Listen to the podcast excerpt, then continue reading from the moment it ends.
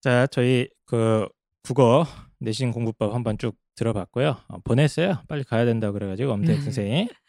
그리고 이번에는 이제 수학입니다. 수학. 아, 수학 내신 공부 방법에 대해서 역시 이제 공부왕에서 이 방송을 하셨던 걸로 제가 기억을 합니다. 그 되게 길게 하지 않았나요, 그것도? 저희가 주로 일 끝나고 밤에 하거든요. 예, 그래서 얼마나 했는지 무슨 내용을 했는지 예. 기억이 안 납니다. 이분들도 정신없이 했던 방송을 좀 압축해서 음. 너무 길게 하지 말고 네. 수학은 일단 오늘 수학 방송의 핵심은 저랑 펜타킬 선생님을 이해를 시켜야 된다. 음. 예, 두 문과 학생들을 그게 네. 쉽지 않을 겁니다. 왜냐면 왜냐하면 저죠 뭐. 그래도 왜냐면- 서울대 졸업생은 다르고 국어는 국어는 그래도 한글이니까 읽을 수 있잖아요. 네. 근데 어, 수학은 어. 읽을 수가 없잖아요. 근데 이게 사실은 수학을 이게 오디오만으로 이렇게 뭔가를 하는 게 쉽지는 않아요. 사실. 진짜 힘들어요. 예, 예. 칠판이 있어도 힘듭니다. 보는 것도 힘들어요. 근데 그, 그 이- 공부왕은 유튜브로도 하지 않습니까? 유튜브로도 하는데 유튜브는 이제 뭐 국어 강의 위주로 하고 있고 아직은 예. 이제 수학 영어는 이제 준비 중인데 난항을 겪고 있습니다. 네. 알겠습니다. 그래서 내신 수학 하, 짜증나는 수학 어떻게 대비를 해야 될 것인지 박지은 선생님 저희가 다시 모셨습니다. 안녕하세요. 박지은 쌤입니다. 네. 저희 벌써 네 번째인가요? 세 번째인가요? 예, 그것도 기억이 안 나요. 네, 저도 여러 번 나왔던 것 같은데 입시왕에 네, 여러 번 나왔는데 몇 번인지는 저도 기억이 잘 안 나요. 예. 아, 원래 빵쌤을 모실래 했잖아. 빵쌤이 네. 내신이요? 어, 그냥 풀면 되는 거 아니에요? 아 그래서 아 그렇군요. 너는 오지 마세요. 네. 네. 이랬다는 네. 소문이 있습니다. 예. 빵쌤은 이제 내신형 인간은 아니죠? 네. 아, 이분은 음. 창의 융합형 인재이기 때문에 네. 아, 어. 이런 내신 공부에는 적합하지 네. 않, 않고요. 저희 입시형 방송에도 여러 차례 출연하셨던 박지은 선생님을 다시 한번 어, 모셨습니다. 그래서 중학교 뭐 고등학교 쭉 한번 해야 되는데 이게 시간이 많지 않기 때문에 빨리 네. 한번 진행을 한번 해보시죠. 네. 네. 뭐 중학교, 고등학교 따로따로 하면은 너무 길어질 것 같아가지고 그냥 뭐 중고등 합쳐서 수학 내신 트렌드 잠깐 말씀드리고요. 네. 그리고 이제, 트렌드도 있나요? 내신 트렌드도? 있어요. 어. 예. 예. 이제 뭐 저희 때랑 지금 현재 아이들의 이제 수학 내신이 트렌드가 확연하게 다르기 때문에 아, 그래요? 네. 저희 때는 솔직히 수학 공부 조금만 해도 교과서 조금만 풀어도 어느 정도 나왔었는데 유제 예제 네. 풀고 그다음 이제 응용 문제 풀면은 네. 되는 거죠. 그쵸. 한 교과서만 한 세네 번 돌려도 어느 정도 점수가 나왔다면 요즘 중고등학생들 문제는 만만치가 않습니다. 그렇게 교과서 세네 바퀴 돌면은 네. 한 몇 점 나와요? 그래도 70점은 나와요. 아, 70점? 네. 저희 때는 사실 선생님들이 문제 내는 방법이 숫자 바꾸고 네. 요 정도였거든요. 네. 그리고 어려운 거 한두 문제 정도 이렇게 처음 본 신유형 같은 거. 요즘은 그렇지 않다는 거죠. 요즘에는 일단 교과서 자체가 스토리텔링형 문제들이 많고 네? 그 스토리텔링형이라고 아세요? 서술은 소리- 서술은 긴 것들. 네. 스토리텔링이요? 예, 뭐 예를 들면 흥부가 뭐 흥부가 뭐 씨앗을 심었는데 거기에 박이 두 개가 열렸다. 무슨 말씀이세요? 이게 지금 수학 교과서에 그런 게 나온다고요? 네. 제가 음. 아는 유일한 스토리텔링은 소금물 5%와 7%를 섞었다. 아, 이거밖에 서울물, 없어요. 서울물 오랜만에 본다. 네, 그건 아직도 나옵니다. 뭔가 아니 뭐 뭐 이속도로 달리고 있고 기차가 그렇죠. 이렇게 달리고 아, 있고 맞아요. 뭐 이런 거. 서울에서 대전까지 예. 10km 갔는데 예. 총 2시간 걸렸다. 뭐 그런 예. 거 있잖아. 네, 거기서 맞아요. 문제. 근데 그 예. 아직도 정도 아니야. 예. 그 정도 아직도 스토리 달리고 있네. 그 그거. 예. 그 기차는 네. 그 정도 스토리텔링을 넘어서는 거예요, 그러면? 네, 그죠. 이제 문제 자체가 이야기 수준으로 이제 좀 넘어가고 아, 한 아, 신기하다. 페이지당 문제가 다 나오는 학교도 있어요. 뭐 그럼 이거 예를- 국어 시험 아닙니까? 이거 거의? 거의 국어 시험이죠. 아, 그래요? 뭐 예를 들면 뭐 모 대통령님께서 자원외교로 사조를 해 드시고 어? 뭐 4대강으로 3조를 해 드시고 거기에 10%를 스위스에 있는 은행 계좌에 넣고 이런 건 이제 스토리로 짜서 네. 그 안에 잘 보면 수학 개념이 이렇게 들어가는 거예요? 그럼요. 그 비슷한 아, 유사 문제도 신기하다. 있어요. 그거를 x로 두고. 맞아요. 오, 예. 신기하네요. 1단계 갔어요. 어. 그런 식으로 이제 정답은 문제가 구속. 좀- 예. 아, 네, 알겠습니다. 일단 이제 스토리텔링이라는 게 이제 들어와서 문제가 길어졌다는 얘기네요, 그냥. 네, 문제가 길어졌고 뭐, 모든 문제가 그런 건 아니고요. 네. 대부분 이제 서술형 문제나 주관식 문제에서 이런 거 아. 한두 문제 정도 나오는 추세예요. 아, 요게 좀 배점이 높나 보네요, 그럼? 그럼요. 어. 그래서 문제 이해도를 좀 높여야 되고요. 대부분 이제 아이들이 교과서만 풀어서는 안 된다는 뜻이죠. 아, 그리고 이제 고등학교는 더 심하고요. 고등학교는 이제 낼 수 있는 범위도 넓고 문제 유형도 너무 나- 많기 때문에 네. 보통은 모의고사랑 섞여서 내는 문제 유형이 늘어나고 있고요. 음. 그래서 내신하고 모의고사를 별개로 생각하지 말고 같이 공부한다는 개념으로 가야 합니다. 저도 얘기 보면은 수학 선생님들이 내신 준비가 곧 수능 준비고 네. 수능 준비하고 내신 준비라 그러더라고요. 아니 저는 옛날에 고등학교 다닐 때 내신 수학 문제랑 너무 다르게 나왔었거든요. 저희 때는 수능이랑. 저희 때는 맞아요. 음. 그랬는데 네. 요즘은 거의 바뀌었어요? 뭐 학교마다 다르기도 한데 진짜 이상한 학교 아니고서는 거의 수학이 수능식으로 많이 간다 그러더라고요. 그러니까 와. 이제 자세히 보면 수학은 그러니까 모든 과목의 문제를 직접 만들기 힘들잖아요, 사실은. 네. 근데 수학은 특히 더 힘들거든요, 문제를 힘들죠. 만들어내니까. 네, 그러니까 특히 이제 행정부랑 이런 저런 다양한 업무가 많으시니까 학교 선생님들은 그래서 네. 그 수능 연계 교재나 네. 모의고사들을 숫자만 살짝 바꿔서 하는 형태가 결국 수능과 내신은 비슷하다가 된 게 아닐까요? 네, 약간 그런 식으로 출제되는 것 같고 일단은 절대 빠질 수 없으니까 교과서는 무조건 출제가 되고요. 뭐 교과서랑 유형서들 이제 시중에 나와 있는 문제집 있잖아요. 네. 그런 문제집들을 섞어 나오는 중단원 대단원식의 이제 문제 유형. 그다음에 이제 모의고사 아까 말씀하신 것처럼 약간 형태를 바꾼다던가 아니면 숫자를 조금 바꿔가지고 내는 형태로 문제를 내더라고요. 아. 그래서 어, 이제 알겠습니다. 예. 공부를 해야 되는데 그래도 아무래도 내신이다 보니까 범위가 주어져 있잖아요. 음, 그렇죠. 아무래도 지겹더라도 내신은 내신이기 때문에 범위 내의 공부를 특정 기간 내에 해야 된다는 게 이제 포인트입니다. 네. 어, 교과서가 새 교육과정이 도입되고 나서 현재 이제 중3이랑 고3을 제외하고 나서는 다 새 교육과정으로 도입됐거든요. 그래서 교과서는 수학 교과서가 확실히 얇아졌어요. 근데 내신 준비에 대한 부담이 줄었을 거라고 생각하진 않습니다. 그 교과서 얇아진 이유는 뭐예요?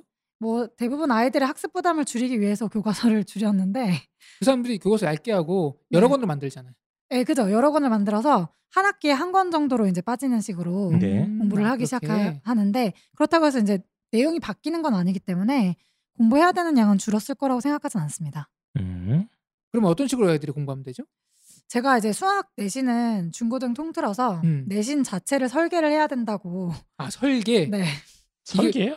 고, 네. 고급 용어 나왔네요. 설계. 네 뭘 내신을- 갑자기 설계를 해요? 설계를 해야 됩니다.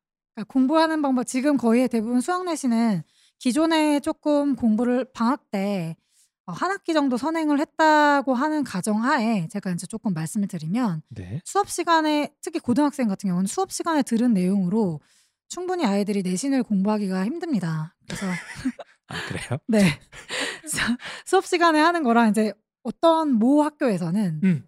어, 미리 이제 선행을 하라 학교에서. 네, 학교에서 어. 아, 뭐 대놓고 그렇게 얘기하세요. 네, 그렇게 얘기하세요. 그래서 저 제가 이제 가르치는 모 학교 학생의 학교에서도 어, 학- 수학 학원 다녀라.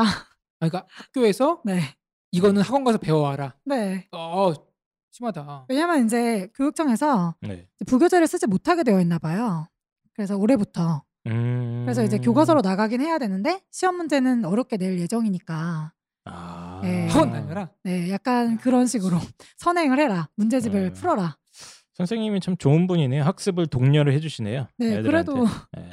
그렇게 말 안 하고서 시험 문제 어렵게 내시는 것보다 알겠습니다. 네. 그래서 요 이제 그 시간 뭐 뭐 설계를 해야 된다. 그래서 뭐 여기 시간 설계라고 되는데 이거 뭐예요 일단? 일단은 뭐 모의고사는 뭐 100분이잖아요 네. 근데 수학 시험은 보통 중학생에서 고등, 고등학생은 45분에서 50분 좀 특이한 학교는 1시간까지 시험을 보거든요. 네. 음. 네. 그래서 그 짧은 시간 안에 그 문제 문항수는 거의 비슷하거든요. 수능 수학이랑. 아 그래요? 네. 수능 수학이 30문제인데 그렇죠. 네네. 예, 내신 문제는 좀 작으면 한 25문제에서 25 개? 30문제까지 네, 네. 나오거든요. 그랬던 것 같은데. 네. 그래서 보통은 근데 서술형까지 있잖아요. 서술형을 써내는 걸 감안했을 때는 매우 짧은 음. 시간이에요. 음. 아 저도 생각해 보니까 네. 내신 그 수학 문제가 시간 부족하다는 애들 되게 많이 봤던 것 같아요. 네. 음. 좀 이제 좋은 학교 그러니까 상위권에 있는 입시 결과 좋은 상위권 아이들이 몰려 있는 학교일 경우에 네. 애들이 다 시간 부족하다고 되게 난리를 치더라고요. 음. 네, 맞아요. 아 그래서 그런 거구나. 네. 저희 때는 이제 주관식이 단답형이었는데 네. 요즘은 풀이 과정을 써야 되는 서술형이니까. 네. 아, 요즘에 서술형이 심지어 50대 50으로 나오는 와 학교도 네. 있어가지고 많다. 네 그런 학교는 시간을 조금 더 주긴 하긴 하지만 그래도 그래봤자 한 시간이라는 거 어, 시간도 되게 중요하겠네요. 그럼 네, 시간 그래서- 관리하는 게. 시간 설계를 제가 이제 제목으로 먼저 그러니까 타이틀을 드린 게 시간 설계가 제일 사실은 전체적으로 가장 중요한 포인트가 아닐까 아 수능이랑 비슷하네요. 수능에서도 시간 배분하는 되게 중요하잖아요. 그럼요. 네. 근데 그래도 수능은 100분이기 때문에 어느 정도 수학 문제 조금 빨리 풀고 집 문제에 조금 올인을 한다고 어, 하면 제가 아시는 분들은 보통 40분 풀고 이제 60분 자고 뭐 이렇게 하셨던 것 같은데 시간 설계를 맞아요. 다음 시험을 위해서 충분히 잔다 이번 시간은 영어 네. 시간 설계를 위해서 수학은 좀 잔다. 빅 빅픽쳐네요. 이제 임돌로 삼겠다 수학을 아, 진짜 많아요, 네. 근데. 내신은 그럴 수가 없으니까. 그렇죠 시간이 없으니까 네. 예. 조금 빨리 가는 포인트를 좀 잡아드리면 첫 번째 이제 수학 공부할 때 공식을 좀 정리하는 게 좋을 것 같아요. 그건 당연한 거죠 네, 예. 이 당연한 거를 애들이 다 외우지를 못하는 애들도 은근히 많아서 아, 저는 은근히가 아니라 네. 제 경험상 70%는 안 해운데 이거 아니 내신 범위에 있는 공식을 안 해온다고요? 네. 그럼 어떻게 수학하겠다는 거야? 몰라요 저도. 모르겠어요 근데 이게 지금 애들이 전체적으로 시험 보는 범위는 정해져 있는데 음. 그 공식을 다 외운다고 생각하고 막연하다고 생각해서 음. 좀 음. 못 외우는 케이스가 많아서 제가 공식을 정리하는 팁을 하나만 드릴게요. 네네. 그 공식을 다 외웠나 체킹을 하거나 아니면 공식을 그 시험 범위 안에 공식을 얼마만큼 있는지를 좀 확인하는 방법은 네. 교과서나 개념서 맨 앞에 목차를 펼칩니다. 아 이거 저는 이거 강력 추천입니다 역시 네. 예 얘기해 주시죠 이 목차가 진짜 좋거든요. 그래서 모든 다른 과목도 마찬가지만 목차를 펼치는데 저는 학교 시험 문제에서 교과서만 무조건 나온다는 보장이 없기 때문에 어, 저 같은 경우는 개념서에 목차를 펼치라고 하거든요. 아, 그래서 개념서 보면은 수학 시험 범위에 대단원과 소단원이 있어요. 보통 지금 이제 중간고사는 1학기 과목에 1.5 정도가 나오기 때문에 대단원 1.5가 나오거든요. 네 그래서 대단원하고 소단원을 다 가지고 와서 다 씁니다. 예를 들면은 제가 고1 것만 잠깐 얘기를 드리면 예. 대단원의 다항식이 있고요. 두 번째 대단원에 방정식과 부등식이 있습니다. 음. 근데 거기에 소단원이 있어요. 다항식 같은 경우는 1, 2, 3 해가지고 다항식의 연산, 2단원은 항등식과 나머지 정리, 3단원은 인수분해 이렇게 있고요. 2단원에서 시험 범위가 잘립니다. 중간고사 시험 범위가 네. 다 나오는 게 아니라 2차 방정식과 2차 함수까지 나오거든요. 대부분의 학교가 네. 음. 그렇게 소단원까지 분리하는데 그 소단원에 또 소단원이 있지만 네네. 아이들은 아. 거기까지는 힘들어요. 음. 그래서 그 소단원에 해당하는 거를 교과서나 아니면 개념서에서 그 공식만 옆에 옮겨서 적는 거예요. 어. 음. 그러니까 다항식의 연산 같은 경우는 그 대부분의 뭐 a 플러스 b의 세제곱 공식 같은 거 있거든요. 네네. 그래서 그런 거 다 적는 거예요 옆에다. A 플러스 X 괄호 열고 A 플러스 B 막 그, 그런 거죠. 네 여기서 아시는 분 있으실까요? 뭐가요? a 플러스 b의 세제곱. 전 지금 항등식 하니까 네. 항정살이 생각났습니다. 네 예. 진짜 맛있죠. 네. 네 이제 어쨌든 학생들은 아그 뭐 A 가로 열고 A 더하기 B 가로 닫고의 제곱은 음. 전개하면 A 제곱 플러스 2AB 플러스 B 제곱 그거 아닙니까? 네 맞아요. 어, 기- 맞아요. 기억하네요. 네, 기억하세요. 아. 야, 와. 얼마나 훌륭하십니다 그걸 진짜 기억하네. 대단하십니다 여기까지입니다 저는. 네, 맞아요. 세 제곱은 모르겠고 세제곱은 이제 고교 과정이고 중등 네. 과정은 이제 방금 말씀하신 네, 완전 제곱식 공식이 아, 있어요. 그래서 이- 저는 이게 되게 중요하다고 생각을 하는 네. 게 그러니까 아이들 이제 그 수학 공부를 어, 사실 전 세계에서 네. 어, 이렇게 많은 수학 문제를 풀이하는 민족은 한 민족밖에 없을 것이다. 5대양 6대주의 모든 전 세계 민족들을 통틀어서 수학 네. 문제를 이렇게 많이 푸는 민족이 없거든요. 네. 근데 문제는 푸는데 이렇게 개념 정리하는 애들을 제가 거의 구경을 못했어요. 네, 맞아요. 이거를 스스로 하는 애들이 없기 어, 때문에 진짜 없습니다. 그리고 실제로 학원에서도 이렇게 안 시켜주시는 거 아세요? 안 시켜요. 네, 안 그러니까 시켜주세요. 학원 선생님은 내가 설명을 했잖아. 네. 문제도 풀어주고 음. 했으니까 이제 알았다고 생각하고 넘어가시는 것 같아요. 네, 많은 맞아요. 학원 선생님들이. 보통은 그래서 제가 이제 제 학생들한테 그 시험 보기 이제 한 달 전 전쯤이나 그쯤에 많이 시키는 방법 중에 하나예요. 그래서 요거 정리 한번 해놓으면 너네가 음. 어. 나중에 편하다. 그러니까 아예 백지 같은 걸 꺼내서 네, 단원별 목차를 쓰고 네, 그 모- 단원 그 소단원에 해당하는 공식들을 한번 쭉 한번 써보라는 거죠. 네 그러니까 맞아요. 쭉 정계를 한번 해보시고 저 같은 경우는 한 단원에 하나 정도 만들었던 것 같아요. 이거를 어, A4 용지 소단원 말고 대단원 하나당 네, 네. A4 용지 한 장 안에 다 때려넣게. 아, 그 정도가 거의 적당한 것 같아요. 그쵸, 그쵸. 네, 네, 그 정도가 딱 제가 적당해요. 제대로 한 겁니까? 제대로 했습니다. 아, 감사합니다. 그- 예. 역시 예. 역시 공부 잘하시는 분들은 아, 예. 음. 다 약간 유사한 방법들을 가지고 계시는 것 같아요. 아니 저는 이걸 갖다가 음. 그 어떻게 아시는 분 중에 아버지 아시는 분 중에 치과 서울대 치대를 가신 분이 아. 계셨어요. 제가 수학을 되게 약했거든요 고등학교 때. 네. 근데 그 양반이 자기 노하우라고 음. 네. 정확하게 이거 알려주시는 거예요. 아. 야 모든 목차가 머릿속에 다 떠오르고 그게 네. 머릿속에 들어간 상태에서 시험장에 들어가야 된다. 네. 수능 시험장에. 맞아요. 그래서 제가 1년 아니, 동안 이 짓을 했거든요. 어? 수능을요? 예, 수능을 네. 이렇게 하고 이게 들어갔어요. 가능해요? 이게 원래 수능 때 하는 방법이에요. 얼마나 반복을 해야 되는 거지 그러면? 다 때려 외우면 다 들어갑니다. 네. 어, 거의 야. 외우고 들어가는 거예요. 교과서를 다 넣고 들어갈 수 그러니까 있다는 문제 거예요. 보면 아이 문제는 이 방정식과 부등식의 일 복소수 공식을 쓰는 거나 딱 떠올라야 되는 네, 거예요. 그 맞아요, 네. 네, 맞아요. 네. 예. 이거 거의 머신인데 그죠? 예. 근데 그게 불가능한 게 아니고 네. 계속 조금씩 조금씩 네, 맞아요. 그 하루에 10분, 20분씩 계속 투자해서 보면 돼요. 음. 이거 사실 정리하는데 시간 진짜 안 걸리거든요. 아, 제제 그래요? 기억에 한 네. 단원에 한 시간에서 한 시간 반 네, 맞아요. 꼼꼼히 하면 한두 시간 정도 사이였던 것 같아요. 이거 지금 저는 공식만 정리하라 그랬는데 공식만 정리하면 한 단어에 30분이면 끝납니다. 그렇죠. 네. 아, 이렇게 해서 내신 범위 있는 공식을 정리해야 된다. 네. 네. 쭉 한번 써보고 네. 그리고 이제 그걸 그 저기 던져놓으면 안 되고 네. 암기를 위해서 자꾸 봐줘야 되죠. 음. 그렇죠. 계속 이제 그것들을 뭐 정리를 좀 해놓은 거를 가지고 뭐 며칠에 한 번씩 보는 거예요. 맞아요. 왜냐면 예. 망각하기 때문에 예. 자기가 이제 좀 빠져먹은 공식들만 다시 또 외우는 거죠. 네. 네. 자꾸 보면서 저는 거의 머릿속에 나중에 하도 보니까 머릿속에 이참수하면 거기서 내가 이게 정리한 게 싹 떠오르는 거예요. 이제. 우와. 그거 진짜 좋은 방, 공부 예, 방법이에요. 자꾸 보다가 보면 거의 머릿속에 그림이 그려질 정도로 반복해서 봤거든요. 이러다 이제 미치는 거예요. 요- 영화 보면은 그러더라고요. 정상이가 예. 미치는 사람이 한 끗 차이라고. 네. 네.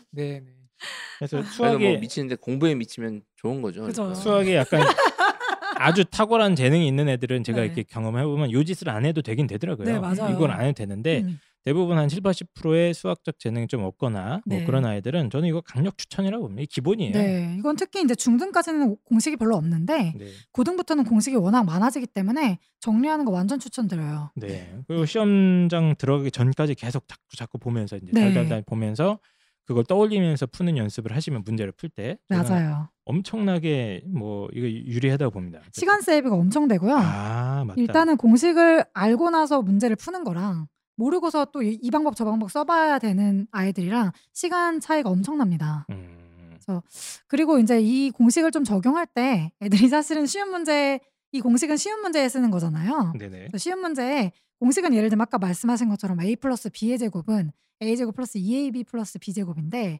그거 문제를 숫자로 넣으면 못 풀어요. 맞아요. 네. 예.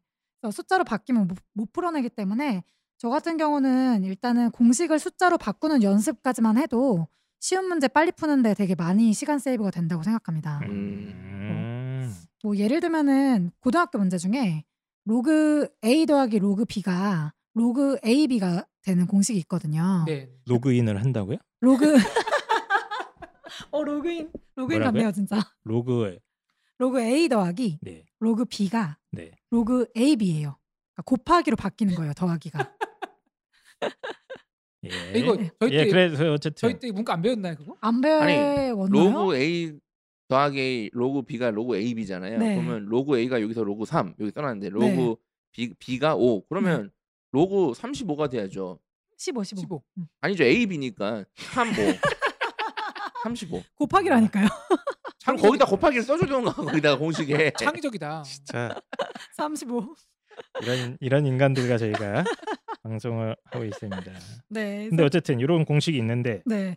이런 공식 방금 말씀하신 것처럼 이제 AB라는 건 A 곱하기 B잖아요. 그래서 로그 3 더하기 로그 5가 로그 15인 거는 공식을 숫자로 바꾸는 연습을 몇 번만 해보면 바로 아, 네. 캐치해서 알 수가 있습니다. 그렇구나. 펜타킬은 그걸 안 했으니까 이제 이걸 35로 알려줘야지 그거를 근데- 네, 곱하기란 걸. 그 박 선생님 이런 애들이 많죠. 되게 많아요. 어. 음, 씁니다 이거. 근데 이런 거는 되게 쉽게 금방 잡을 수 있어요. 일단 때리고 시작하죠. 그럼요. 경찰이라고. 일로 와봐, 일로 와봐. 저는 친절한 지은쌤이기 때문에 음. 때리진 않지만 한 5분 정도면 손 볼 수 있습니다. 아, 그러니까 이제 기본적으로 공식은 외우는 건 기본이고 네. 이런 아주 단순한 연산 작업이나 뭐 아주 공식 한 번만 쓰면 풀 수 있는 문제들도 네. 기본적인 연습은 이제 당연히 들어가야 되는 거고 네, 그렇죠. 시간 줄이기 위해서 네. 이 로그 문제는 수능에도 나오죠 앞 페이지에. 네, 아, 1번. 네. 네. 일번. 뭐 기본 개, 개, 개념. 그러니까 네. 보세요 제가 이거 앞 이- 페이지도 이점짜리. 네. 틀리는 네. 애들은 네. 그 진짜 그냥 예 그렇습니다 여기까지 할게요 제가 힌트 못풀것 같은데. 아 저는 저도 앞에는 다 맞췄습니다. 저는. 야 아 이거는 네. 맞아요. 그리고 이제 조금 시간 세이브를 하기 위한 팁을 하나만 더 드리면 예를 들면 자주 나오는 제곱수가 있어요. 뭐 2의 뭐 다섯 제곱이라던가 아, 그거 외워놓으라고? 네 그런 거 외워놓으면 조금 빠르게 가죠. 2의 자체곱수가 얼- 얼마예요? 32. 32요. 32? 네. 어떻게 알아요? 갑자기 떠올랐습니다. 그렇죠. 이야. 이거 외웠었어요 고등학교 때 당연히. 진짜요? 네. 2의 10제곱은 뭔지, 뭔지 아세요? 알아놓으면- 1024. 네, 이거 진짜 좋은 어, 팁이에요. 나 소- 소름 돋았어. 어, 이거 어떻게 알고 있지? 15 곱하기 15, 725. 15 곱하기 15요? 예. 네. 아니에요. 아니에요? 125요. 아 예. 125. 네. 놀래라. 아 여기서 탈로가 났습니다. 아, 이제 좀 마음이 예. 편해. 마음이 좀 어머, 편해지네. 어머, 어머, 저 잘못 말한 거 아세요? 왜요? 왜요? 15 곱하기 10은 125가 아니에요. 725 아니에요? 225예요. 네. 아 225. 아, 죄송합니다. 예. 죄송해요. 아 이런 거 외우는 거 있었어요 팁이. 그때 네, 막 육- 수학 25 선생님 곱하기 시켰는데. 25가 막. 625. 네. 뭐 이런 식으로 외우는 거예요. 아 그런 거 예 하는 게 있긴 있습니다. 이런 거 외워놓으면 조금 편해요. 음. 225네. 예. 네. 그리고 뭐 인수분해도 조금 하다 보면 뭐 조금 쉽게 가는 인수분해 같은 것도 있고 네. 그다음에 뭐 예를 들면은 고의 과정에 로그 5를 문제에 안 줘요 값을 그 로그 2만 줘요. 음 맞아요. 네, 그런 거는 1 마이너스 로그 이렇게 확 외워가지고 바로 시험 보면 되게 근데 쉬워요. 그러니까 이런 외워야 될 것들 제가 팁을 하나만 더 드리면 그 네. 아까 그 단원별 소단원별로 정리한 거 있잖아요. 네네. 거기 귀퉁이에 써놓는 거예요. 어 맞아요. 저도 그거 되게 좋- 좋은 팁이라고 예. 생각해요. 그러면 이제 자꾸 자꾸 보다가 보면 익숙해집니다. 아니 뭐 이럴 거면 오늘 수학 방송 그냥 한쌤 한씨 제가 지난번부터 느꼈는데 예. 한이 쌤 되게 예. 수학 정석대로 예. 공부하셨더라고요. 아, 어. 제가 정통파입니다. 아, 15 곱하기 15를 틀리긴 했지만. 예. 그 다음에 네. 그리고 뭐 이제 그런 것들을 좀 이제 알면 시간이 좀 그러니까 어느 정도 잡힌다는 거고요. 그렇죠. 시간 세이브가 되고. 두 번째는 이제 문제풀이 설계인데 문제풀이 설계는 이제 기본 문제에 익숙해진 아이들이 하는 설계예요. 음. 아까 이제 말씀드렸던 공식으로 푸는 문제 빼고 음. 이제 진짜 유형별 문제로 문제에 익숙해지자 아, 네. 그런 문제들이 있는데 유형서가 요즘에 되게 유명한 것들이 몇 건은 있잖아요. 그래서 유형서 보면은 거기에 유형별로 문제가 다 있어요. 네. 그래서 예- 유명한 게 뭔데요? 네. 아, 뭐 얘기해 줘야 되지. 센이라던가 센. 음. 뭐 RPM이라던가 뭐 음. 블랙라벨이던가 막 음. 이렇게 많이 나오는 유형 있어요. 뭐 자이 네. 스토리도 유형별로 나오는 게 있고 네. 자기가 원하는 거 아무거나 고르셔도 돼요. 그래서 음. 근데 이제 유형도 단계별이 있거든요. 1단계 있고 2단계 있고 이렇게 있는데 1단계는 대부분 아까 전에 말씀드렸던 공식으로 풀 수 있는 문제들이고요. 네. 2단계 문제가 진짜 실제 유형별 문제예요. 음. 그런 것들은 근데 저희는 아까 말씀드렸듯이 시험 범위가 정해져 있다 그랬잖아요. 네. 그 범위 안에 있는 유형별 문제를 익숙해지기만 하면 됩니다. 그래서 제가 제일 중요시 생각하는 건 연습장의 풀기예요. 일단 무조건 연습장에 네 무조건 유형별 문제를 연습장에다 풀어야 돼요. 예를 보면 수학 책에다가 네. 문제집에서 풀잖아요. 네. 깨작깨작 하는 거 아닙니까? 다 그냥? 풀면 막 더러워지고 네 그- 그렇게 하는 거 아닌가요? 아니에요 아니에요 연습장에 풀 때 첫 번째 풀었을 때는 예를 들면 빨간색으로 틀린 걸 표시를 했다면 저는 유형서 여러 번 돌리는 거 추천드리거든요. 아, 어. 반복해서 풀어라. 네 무조건 시험 범위 내의 유형서를 두 권에서 두 권 내지 세 권으로 돌리는데 전 두 권까지도 괜찮다고 봐요. 음. 전 한 권 돌린 애도 있거든요, 실제로. 한 권만 정확하게 문제를 이해를 한다면 어, 시험 보는데 전혀 지장이 없습니다. 네. 연습장에다 풀어야 되는 이유는 여러 번 돌리기 위해서고요. 음. 그다음에 그 문제 풀 때 제가 어느 정도까지 푸는지를 연습장에다 풀어야지 알아요. 그러면은 그 문제집에다는 답도 표시 안 하나요? 아, 뭐 어떤 답? 자기가 푸는 답이요? 응. 답을 표시해서 채점을 하죠. 아 그- 그렇게 네네. 그럼 수학 문제집에는 딱 답만 쓰고 채점하고 아니요, 수학 문제집은 답 안 써요. 아, 답안 써요? 네, 틀린 것만 체크하는 거예요. 아 틀린 건 체크하고 네. 음. 이게 재밌는 게 한이쌤 얘기할 때는 맞아요 맞아요 이렇게 선생님 얘기할 때는 아니 아니 아니 아, 이거 뭐 이거 뭐 사람 차별하는 것도 아니고 이거 네, 지켜보고 있으니까. 너무 심하네. 아, 네. 네. 그래서 그 틀린 것만 얘기하시니까. 네. 아, 알겠습니다. 네, 그래서 여러 번 풀려면은 이제 틀린 거를 문제집에 틀린 것만 체크를 하는 거고요. 음. 그 문제집 활용법은 그 문제집을 완벽히 이해를 했냐 안 했냐에 대해서 점수가 판가름이 나기 때문에 뭐 문제집에 틀린 것만 푸는 것도 좋지만 제 생각엔 한 번에서 두 번 정도 풀 때는 처음부터 다 푸는 게 좋은 음. 공부법이라고 생각을 합니다. 그러니까 이거는 아주 진짜 기초적인 예제 문제의 바로 윗 단계 난이도 문제도 네, 이것조차 어? 반복으로 해결이 가능하다는 거고. 네, 그렇죠? 그 반복하는 것 중에 팁은 좀 연습장의 문제 풀이 과정을 좀 써라 이, 이- 이 인간들아 네 맞아요. 그 이 얘기죠? 네. 네, 이제 개념을 어떻게 보면 응용한 거잖아요. 그쵸, 그쵸. 네. 근데 응용이 무궁무진한 게 아니라 그 응용도 패턴이 있다는 얘기. 예, 그럼요. 맞습니다. 맞습니다. 예, 예. 네. 패턴이 되게 주, 네. 정해져 있기 때문에 그 패턴을 조금 익히기만 하면 아이들이 음. 문제를 풀 때 아까 전에도 뭐 시간 세이브도 되고 그다음 문제도 한 문제 맞을 수 있는 거죠. 그래서 문제집 한뭐 대표적인 한 두 개 정도만 딱 선정을 하고 네. 하나 풀 때 문제 풀이 과정을 조금 꼼꼼하게 해서 보시고 네. 그렇죠. 그러다가 그걸 써야 되는 이유가 뭐 중간에 이제 막히거나 이런 걸 좀 보려고 그런 건가요? 네, 그렇죠. 아. 그것도 있고요. 좀 이따 말씀드리겠지만 서술형 문제 풀 때도 되게 많이 도움이 됩니다. 아, 일단 쉬운 문제부터 그렇게 쓰는 연습을 해야 네. 저는 이렇게 해야 계산 실수도 없어진다고 봅니다. 어, 계산 실수 네. 진짜 많이 줄어요. 그렇게 하는 게 이제 정석인데 네. 많은 아이들이 이제 음. 그 수학 공부하시면 많이 피곤하신가 봐요. 아, 피곤하셔서 이런 거 하라 그러면 네. 아, 귀찮으셔서 안 합니다. 아, 말 이거 진짜 더럽게 안 됐습니다. 인간. 진짜 안 들어요. 그래서 네. 조금 짧게 하는 팁을 드리자면 그 유형서에 대표 유형 문제들 하나씩 있거든요. 음. 그래서 이런 거 사실은 이제 학원에서는 대표 유형 문제들을 선생님이 풀어주시는데 혼자 공부하는 아이들은 답지를 조금 참고했으면 좋겠어요. 음.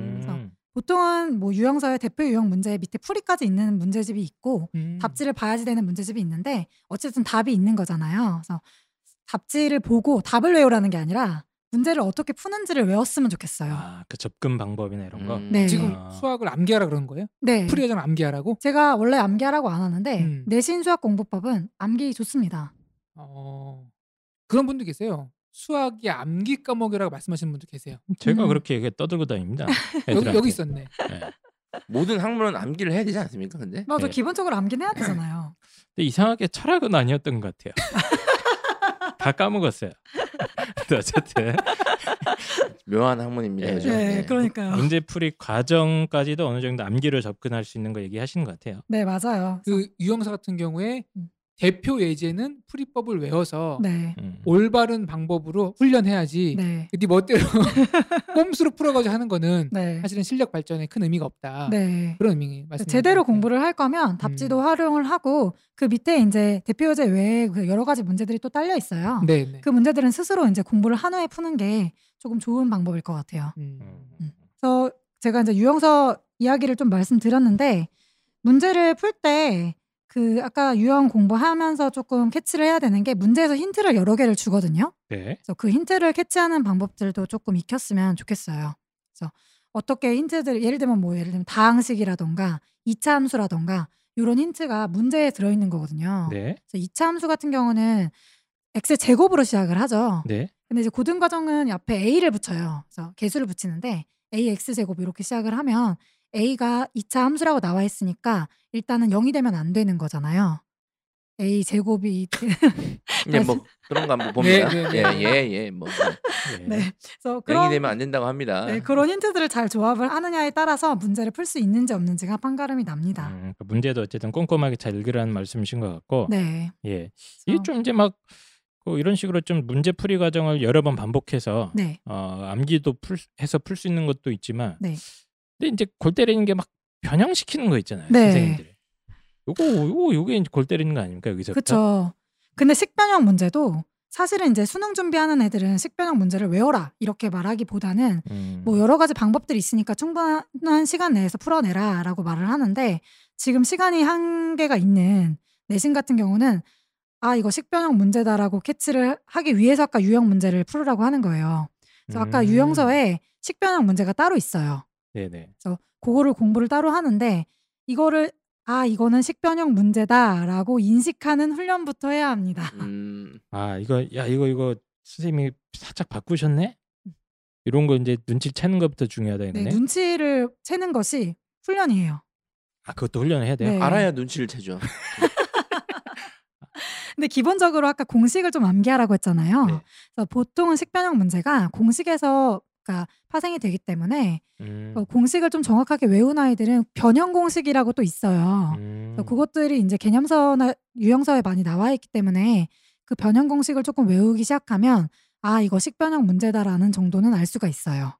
음. 그래서 식변형 문제다라고 이제 범위가 정해져 있기 때문에 문제를 외우라는 게 아니라 이 문제는 어떻게 푸는지에 대해서 암기를 하는 거예요. 이것도 다 음. 결국에는 식변형을 음. 이런 문제다라는 걸 캐치하고 암기를 해야 된다는 그러니까 뜻이죠. 이거는 야뭐 이해 안 돼? 아씨가 외워. 뭐 이런 거 아닙니까? 지금? 어, 나 그거 학창 시절에 예. 아, 진짜 많이 들어봤 몰라 그냥 외워 그냥 네네. 그냥 아무 생각하지 말고 외워 그냥.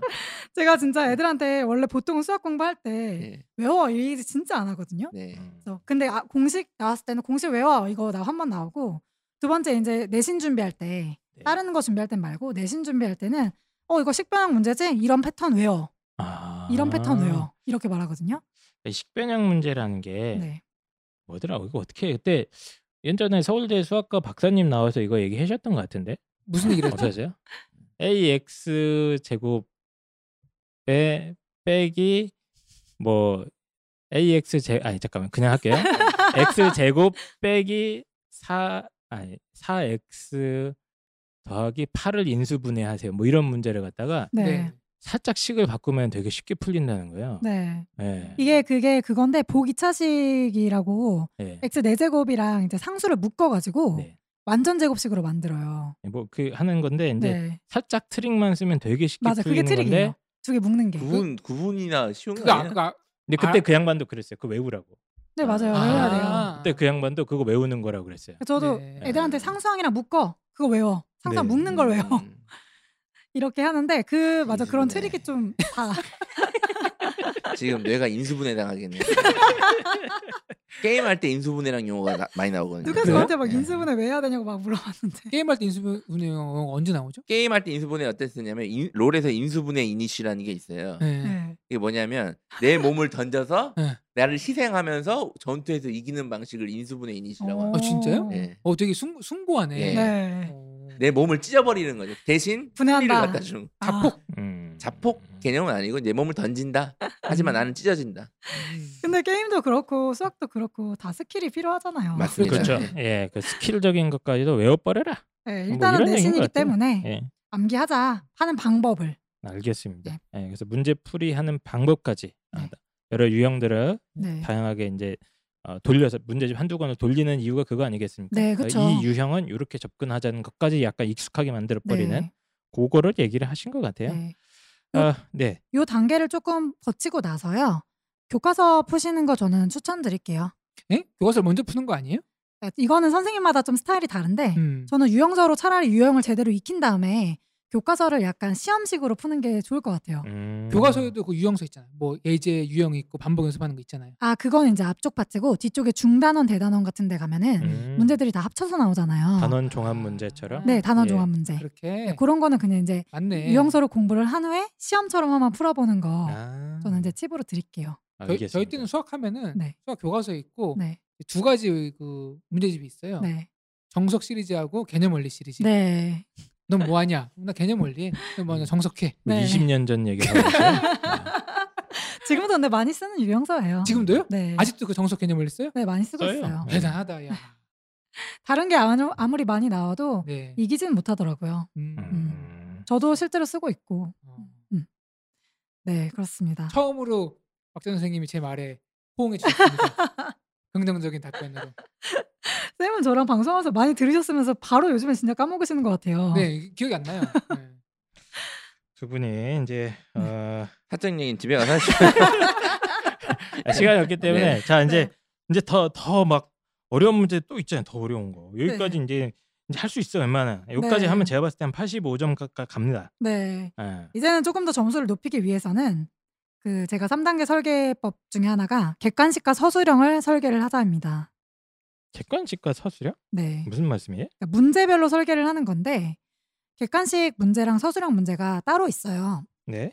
이제 뻔하디 뻔한 객관식 문제는 유형서에 그러니까 유형서 여러 가지 나오는 문제 중에 객관식만 나오는 문제가 있어요. 네네. 뭐 아까 전에 말씀드렸던 것처럼 로그 3 더하기 로그 5는 로그 15 같은 거 네. 이런 것들은 객관식 문제이기 때문에 최대한 간략하게 푸는 훈련을 합니다. 그 주관식으로 증명하라 이렇게 낼 수는 없는 거예요? 아 안 나와요.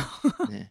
그래서 알겠습니다. 증명하는 건 대부분 이제 기호로 나오고요, 네. 미지수로 해서 나오고 숫자로 나오는 문제들은 대부분 객관식으로 나오기 때문에 계산을 최대한 간소하게 하면서 정확하게 풀 수 있는 훈련을 하는 게 중요해요. 음, 그래서 시간 세이브가 목표인 거죠. 네, 예. 객관식 문제는 무조건 시간 세이브를 하고 서술형에 조금 올인을 해야 합니다. 음. 그래서 그래서 걔까지 문제 빨리 풀 수 있는 거 최대한 빨리 풀고 개- 서술형으로 넘어가면 이게 진짜 체계적인 설계가 필요한 아 거거든요. 어. 이게 보고 애들이 되게 힘들다고 그러대 서술형이. 이게 수학이 서술형이 많아지면서 네.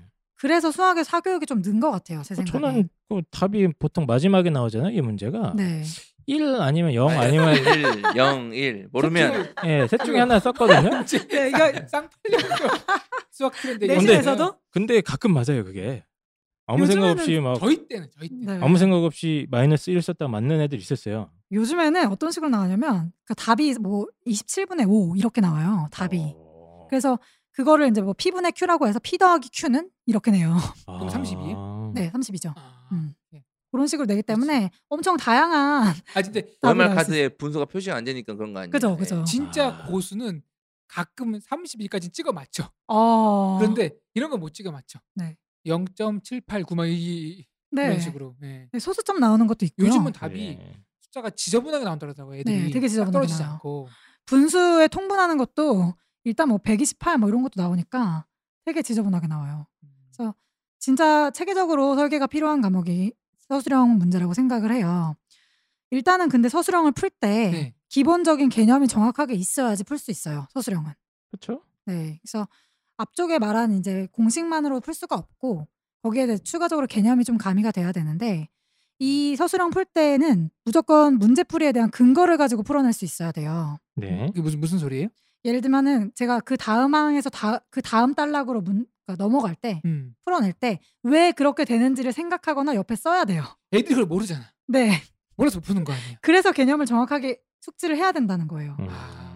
그냥 이거 틀리면 안 됩니까? 85점도 괜찮은 것 같은데요. 3등급 갑시다. 네, 3등급. 85점도 충분합니다. 아, 네. 서술형에 누군가에게는 네. 네. 아 근데 서술형은 진짜 배점이 엄청 커요. 맞아요. 예. 네. 이거 하나 틀리면 애들이 막 치명적이라고. 네. 어차피 딴 애도 틀릴 거니까 과감하게 마음 편히 딱 네. 이게 문제 유형이 두 가지가 있어요. 수학의 서술형 두 가지 유형이 있는데 첫 번째는 그 있잖아요. 서술형 문제 하나 딱 주고 그 스몰 1, 스몰 2, 스몰 3 해가지고 단계별로 배점을 낼 수 있는 문제 있죠. 음. 네. 그래서 그런 문제가 있고 완전 통으로 주는 서술형 문제 이렇게 두 개가 있어요. 그러니까 단계별로 주는 문제는 예를 들면은 뭐 여기에서 유추할 수 있는 식을 있는 대로 써라 뭐 이런 식으로 나오는 거예요. 그럼 예를 들면 애들이 뭐 a 플러스 b는 15, a 제곱 플러스 b 제곱은 25 이런 식으로 이제 두 개를 쓰는 거예요. 그래서 2단계는 그거를 가지고 풀어라. 음. 어, 그걸 가지고 a 플러스 b를 풀어라. 3번은 실제로 값을 내라. 뭐 이런 식으로 이제 그건 제가 봤을 때 위헌 소지가 있는 문제인데요. 이거는 아니 이걸 모르면 깔끔하게 한 문제로 끝나야 되는 거지. 여러 네. 문제 모르는 걸 가지고 여러 문제로 계속 틀리게 하는 거 아니지 않습니까? 이거 이게 이제 계산 실수까지 하냐 안 하냐까지 가는 이거 이런- 되게 아니, 반인권적인 그게 아니라 문제라고 아이들이 이제 가이드를 해주는 거죠. 네. 아, 여기까지 먼저 와버려. 그 다음에 이 단계에선 이렇게 해버려 하면서 네. 끊어서 사고 과정을 이렇게 끊어갖고 이렇게 해주는 것 같아요. 네 맞아요. 정확하게 끊어서 보는 건데 이거를 법에서는 소급 종용이 안 되잖아요. 근데 이거 지금 그렇게 하고 있는 거잖아요. 지금. 네. 근데 네. 어쨌든 이런 문제는 죄송합니다. 네. 네 이런 문제 유형은 네. 일단은 중간까지 애들이 거의 맞출 수 있거든요. 그쵸. 이거는 맞출 수 있어. 이거는. 그래서 부분 점수를 좀 맞게 유리하게 하기 위해서 선생님들이 내는 것 같아요. 네, 네. 중간까지는 풀다가 끝까지는 못 풀 수 있는 그런 유형인데 이거는 교과서에 이런 유형이 실려 있습니다. 그러니까 음. 단계별로 하는 유형이 교과서에 실려 있고 그런 유형들을 대부분 학교에서 내요. 그러니까 이거는 앞에 이제 공식도 외우고 네. 이제 약간 한 단계 정도 응용된 유형별 문제들을 학습이 끝난 다음에 네, 이 지식들이 합쳐지는 거죠 다. 네 그렇죠. 네, 다 합쳐져서 요거 이제 단계별로 하는데 그게 들어갈 거예요 아마 네. 답을 쓰는데. 학교에서는 이 서술형 유형을 점수를 좀 주기 위해서 주는 서술형이기 때문에 그러니까 이것까지는 제가 봤을 때 좀 할 수 있을 것 같아 애들이. 네. 예. 그래서 교과서에 나와 있는 이 비슷한 유형들의 틀에 비슷한 유형서를 풀면은 조금 문제를 정확하게 풀 수 있을 거예요. 음. 어. 이 문제 단계별로 내는 문제들은 선생님들이 좀 점수를 주기 위한 문제다라고 생각을 하고 아, 웬만하면 조금 어렵다고 생각할 겁먹지 말고 하나씩 하나씩 풀어서 나가면 될 것 같아요. 알겠습니다. 네. 예. 그리고 두 번째는 아예 이런 틀도 안 주는 서술형 문제잖아요. 이게 이제 진짜 킬러 문항이죠. 예. 네, 이게 이제 킬러 문항인데 학교마다 조금 다르긴 한데 이 문항을 진짜 어렵게 주는 학교가 있고 음. 좀 쉬운 문제 주는 학교가 있어요. 그래서 조금 쉬운 문제 주는 학교는 진짜 짜잘한 거 하나하나까지도 다 점수를 뺍니다. 음. 음. 깎아요. 감점. 네, 감점을 주는 요인을 잡는 거죠. 예를 들면은 A가 0, 그러니까 아까 전에 이차 함수 말씀드렸는데 AX 제곱 플러스 BX 플러스 C가 이차 함수인데 A가 0보다 클 때랑 음. A가 0보다 작을 때 이 두 개로 나눴나 안 나눴나를 잡는 거예요. 음. 학교에서. 음. 그래서 그걸 안 잡았으면 점수를 뭐 5점을 깎는다던가 음. 아, 요런 오 식으로. 점을 깎아요? 네, 되게 그럼 많이 이- 그럼 이게 깎여요. 총 100점이 얼마인데? 총 100점이 15점짜리도 있고 아 진짜? 네. 그럼 하나 틀리면 85점이야? 네. 딴 거 다 맞아도? 8점에서 거의 대부분 10점, 15점까지 가는 학교가 그러니까 있어요. 이게 음. 좀 잘 봐도 사실 한두 개 틀리면 바로 그냥 점수대가 확 떨어지네요. 요즘은 솔직히 서술형을 좀 올인하려면 어차피 객관식도 맞으니까 야, 아. 그래서 이게- 제가 연습장에다 풀으라고 하는 거거든요. 아 아까 네. 연습장에 푸는 게 이제 이거 연습 때 하는 거네요. 네, 이걸 연습하기 위해서예요. 과정 하나 하나씩 이제 최대한 자세하게 쓰는 거. 네, 그걸 자기가 좀 쓰다 보면은 뭐가 빠졌는지 알거든요. 아, 아, 이거 내가 빠져서 틀렸구나가 알거든요. 객관식 문제라도. 예예 예. 그렇기 때문에 지금 찍어 맞추는 걸 방지하기 위해서 제가 그 연습장에다 풀라고 하는 거거든요. 네. 객관식은 찍을 수가 있는데 일단 주관식은 찍을 수가 없잖아요. 네. 그렇기 때문에 한 단계 한 단계가 왜 그렇게 되는지에 대해서 이유를 이유와 근거를 좀 찾아가면서 문제를 푸는 게 중요합니다. 맞죠. 예. 네. 이게 그나마 쉬운 유형이라는 거 아니에요? 네. 어려운 유형 답이 없네. 어려운 유형은 진짜 모의고사형 모의고사를 어려운 거. 서술형으로 내는 거예요. 아, 음. 그렇게. 네. 그건 진짜 실력을 풀어야겠네. 네, 그건 정말 실력으로 풀어야 되는 거죠. 음. 그건 이제 약간 킬러 문항을 조금 더 많이 공부를 했던 아이들이 하나씩 하나씩 써내가고 물론 이것도 부분 점수를 주기 때문에 뭐 답이 맞지 않더라도 중간 과정까지만 맞으면 답을 낼 수가 있어요. 그러니까 음. 점수를 낼 수가 있어요. 음. 뭐 선생님 죄송합니다. 이런 것도 부분 점수 있습니까? 그게 대학교에서 있는데 학교에서 이제 저 대학교 때 많이 썼어요. F냐 D냐 이제. 예. 그죠? 예. 그렇죠. 교수님이 사랑해요 막 이런 거.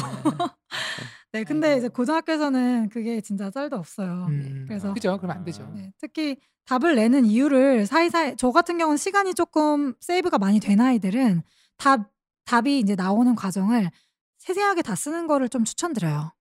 뭐 여기서는 뭐 길이기 때문에 뭐 길이 문제를 내는 문제였으면 길이기 때문에 길이는 양수이기 때문에 뭐 15이다 이렇게 내는 것까지 쓰는 거를 조금 추천드려요. 하나하나. 음, 하나하나 한 단계 한 단계 그게 네. 왜 이 다음 단계를 넘어가는지 네. 꼼꼼하게 기술을 해야지 네. 안 그러면 선생님이 눈을 부릅뜨고 네. 부릅뜨고 깎을 것만 찾고 있다. 네, 그렇죠. 제가 원래 이거는 얘를 공방에서는 조금 말씀을 드렸는데 이거 어차피 수식으로 돼 있는 거 말씀드려봤자 음, 맞아요. 아무도 이해를 못 하시더라고요. 뭐 지금 펜타큐 선생님 무시하는 겁니까? 네 무시하셔도 됩니다. 여기서 하지 마세요. 네. 네. 그래서 아, 이런 것들은 이제 조금 연습장에다 쓰는 거를 이용을 해서 서술형 공부를 하는 게 좀 좋을 것 같아요. 예. 그러니까 이게 음. 확실히 그러니까 제가 이해한 건 그냥 옛날과 지금 다르네요. 옛날에 공식 외우고 변형 개념 유형 약간 변한 거 하면 그 점수 나왔는데 네. 심지어 저도 수학을 100점 한 적이 있으니까. 네. 근데 이제 요즘에는 서술형이 핵심 포인트다 이거잖아요. 네, 그렇죠. 음. 서술형 핵심 포인트는 진짜 개념하고 공식을 아주 정확하게 숙지를 그러니까요. 해야지만 그 그리고 전반적인 문제 이해까지 해야지만 문제를 정확하게 풀어낼 수 있다. 정확하게 알아야 돼요. 뭐든지 정확하게 알아야지. 옛날 같이 공식 달달달달 외운다고 되는 게 아니라는 거예요. 네, 그렇죠. 음. 보니까 앞에 이제 개념 정리하고 음. 중간에 이제 유형서 푸는 게 네. 단지 뭐 2점, 3점짜리 문제를 잘 맞추는 것도 있지만 보니까 결국에는 배점이 높은 서술형을 풀기 위한 초석이었네. 네, 그렇죠. 이 과정이 돼야지 음. 이제 건드릴 수 있는 건데 네, 이거를 제대로 준비 안 하고 넘어가면은 네. 못 풀고 네, 네. 깎이고 사실 하나 틀리고 다 맞았는데 85점이야. 네. 그러면 이게 잘한 건지 못한 건지 좀 이게 찜찜하지 않아요 기분이? 그러니까 이게 네. 보통 애들이 그래서 뭐 서술형 버리기 하는 애들도 있어요. 수학 아, 못하는 진짜? 애들은. 아 그렇게 네. 나중에 푸는 걸로. 음. 네, 그 나중에 하나 푸는 걸로. 그래서 방법을 조금 바꿔가면서 푸는 것도 좋을 것 같아요. 시간 풀 때 서술형부터 풀고 객관식을 풀던가, 음. 객관식으로부터 풀고 서술형을 풀던가 방법을 좀 바꿔가면서. 되게 비인간적입니다. 아, 네, 연습을 알겠습니다. 해봐야 돼요. 서술형. 예, 그래서 어, 사실 이제 말씀 듣고 보니까 네. 아, 수학 공부의 아주 정석, 기본, 네, 어, 에센스 네. 이거를 얘기를 해주셨고 당연히 누구나 다 이렇게 수학 공부를 할 것 같지만 아니요. 진짜 이렇게 안 합니다. 음. 맞아요. 되게 충격적이실 텐데 어머님들 이제 아이들 수학 공부하거나 뭐 수학 학원 보낸 다음에 관찰을 잘 해보시면 네, 어 이제 강의 듣고 숙제하는 거에서 끝이 대부분 아이들. 네. 그 숙제라는 게 음. 문제 푸는 거거든요. 예, 네. 숙제 나 저거 문제 알아. 풀고 음? 내 선생님이 이렇게 풀어주는 게 구경하고 와갖고 한번 해봤는데 뭐 어우. 찍어서 어떻게 맞출 수도 있고 네. 틀릴 수도 있는데 그냥 저 넘어가 선생님 잘 버리자. 푸네. 아. 예. 암기력이 이게 좋네. 어머니들이 조금 확인해 보시고 싶으시면 애들한테 A4 용지 한 세 장만 주시고 아, 설명해봐 한번 해보세요. 그러면 싸움 납니다. 진짜. 네. 대부분 애들이 싸우더라고요. 네. 어머니랑. 예. 핵심 포인트는 일단 네. 기본적으로 그 단원 목차 마련 보고 그 각 단원의 중요한 개념이나 공식 같은 걸 갖다가 한번 쭉 써본 다음에 네. 그걸 이제 자꾸 반복하면서 외워주는 거. 저는 이것만 잘 시켜도 애들 네. 생각보다 수학 성적 되게 많이 올라가던데요. 이 정도 솔직히 1번만 잘해도 저는 진짜 기본 어, 이상은 나올 거라고 5, 6, 생각해요. 10점 하는 애들이 7, 80점까지는 가요. 네, 그거 맞아요. 하면. 네 맞아요. 음. 이건 확실히 가는 거고 그 다음에 이제 기본 유형별 문제집 한 두세 권 돌리면서 네. 조금 문제 쉬운 문제 익숙하게 푼 연습을 하되 그 문제풀이 과정을 갖다가 연습장에 좀 자세하게 쓰는 연습을 하다가 보면 그게 동시에 서술형까지 대비가 될 것이다. 아 네 맞습니다. 이렇게 정리하면 되겠습니까? 네 맞아요. 정리왕입니다. 야 정말 정리왕. 정말 짱인 것 같아요. 음. 알겠습니다. 아, 그래서 네. 아, 감사합니다. 그 학- 부모님들이 다음부터 안 나오시는 걸로. 에, 그 수학 공부에 아이들이 투자를 생각보다 많이 하는데 우리나라에서 네 아, 생각보다 개판을 하고 있을 가능성이 높다. 수학 성적이 많이 안 나온다. 그렇죠. 예, 그래서 수학이 어느 정도 물론 재능이 필요한 건 사실이지만 아, 음. 공부 방법적인 문제가 있는 경우를 저는 너무 많이 봤기 때문에 네 이번 말씀 꼭 들어보시고 어, 이번 수학 시험에서는 좀 이제 어, 박지현 선생님께서 얘기해주신 말씀대로 그래서 수학 공부는 좀 당연히 일찍 시작해야 된다고 봐요. 예, 네. 양도 많고 4, 5주 전부터는 이제 기본 개념 정리 시작을 하셔야 되고 맞아요. 이제 1회독, 2회독 이제 문제집 돌리는 것도 해가지고 막판에 좀 고난이도 문제까지 가려면 시간이 오래 걸리지 않습니까? 네 맞아요. 그래서 수학은 거의 보통은 두 달 전에 아, 이제 오. 한 번은 보는 그런 식으로 공부를 하고 있어요. 예, 두 달 전에 해야 돼요. 네, 두 달 전부터 이제 시험 범위를 겹쳐서 공부를 하는. 사실 지금이- 그냥 평소 공부하는 게 다 시험 대비라 하더라고요. 그럼 수학은. 수학은 항상 음. 한- 해야 되는 거예요. 그 네. 얘기를 중간고사 2주 전에 말씀해 주신 어, 박지윤 선생님 좀 더 일찍 했으면 좋았을 텐데요. 죄송합니다. 네. 예, 알겠습니다. 그러면 내신 수학 공부 방법 자세하게 설명해 주셔서 진심으로 감사드리고 네. 저희는 좀 잠깐 쉬었다가 네. 예, 또 영어로 돌아오도록 하겠습니다. 네, 감사합니다.